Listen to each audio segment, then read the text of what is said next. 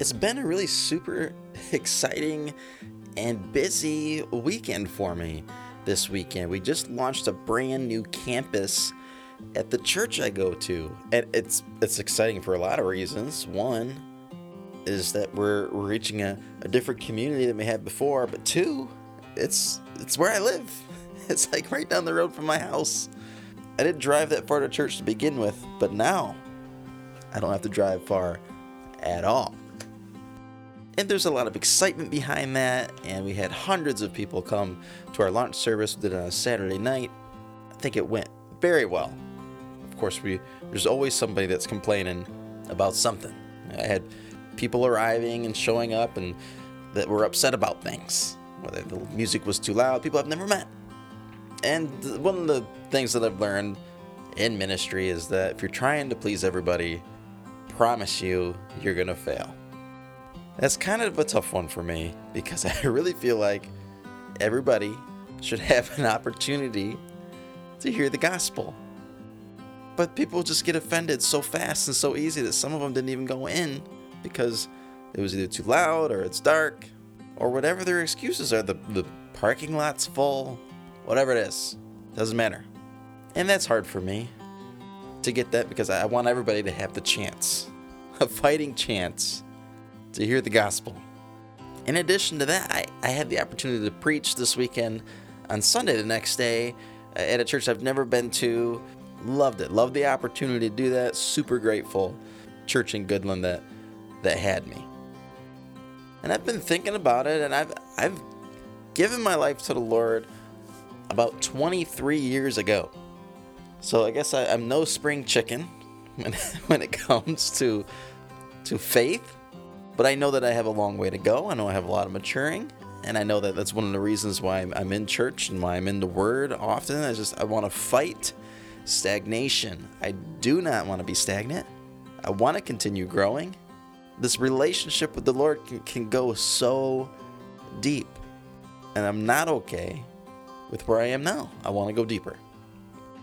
And I can get frustrated if I feel like people that I care about or people that have been in church for a long time or longer than me even don't feel the same way. There's a part that I preached in, it was out of John, it was in chapter 4 with the Samaritan woman. It's towards the end of their conversation. He starts talking about true worshipers. And I, I briefly touched on this when I was preaching, but there's a, there's a part there where I underlined it because Jesus is talking about true worshipers, and it, it, it seems like he's inferring that there's fake worshipers.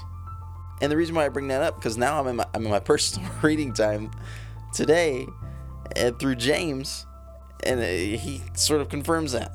I'm reading through chapter two, and starting verse 14, he says, "What good is it, my brothers, if a man claims to have faith but has no deeds? Can such faith save him? Suppose a brother or a sister is without clothes and daily food. If one of you says to him, Go, I wish you well."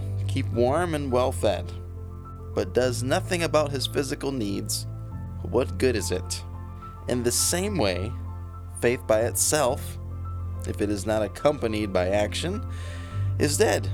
But some of you will say, You have faith and I have deeds. Show me your faith without deeds, and I will show you my faith by what I do.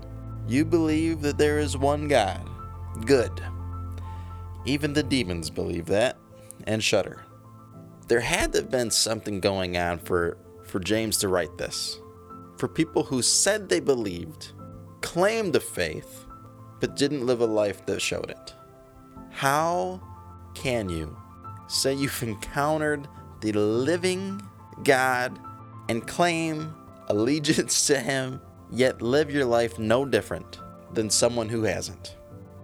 I don't think it's possible. I think there's some people confuse their understanding of God and of Jesus with the faith in Him and end up in hell with all the knowledge of salvation.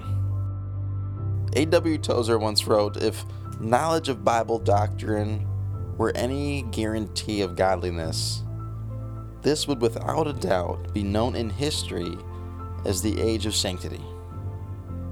Have all the knowledge you need with no faith, no action, not living your life for the Lord, living your life for yourself, and confusing that with with living a life that the Lord wants us to live. I don't know. That's what's on my mind today. Happy Monday. Thanks for listening. And more importantly than listening, you know, my, my goal of this is to encourage you to pursue God yourself. I'm just one guy with the Bible in a small town in Michigan nobody really knows about with a tiny microphone where I just read, spend time with God, and, and talk to you guys. I hope that you're doing it yourself too. Thanks for listening in today, and we will um, talk to you tomorrow. Bye bye.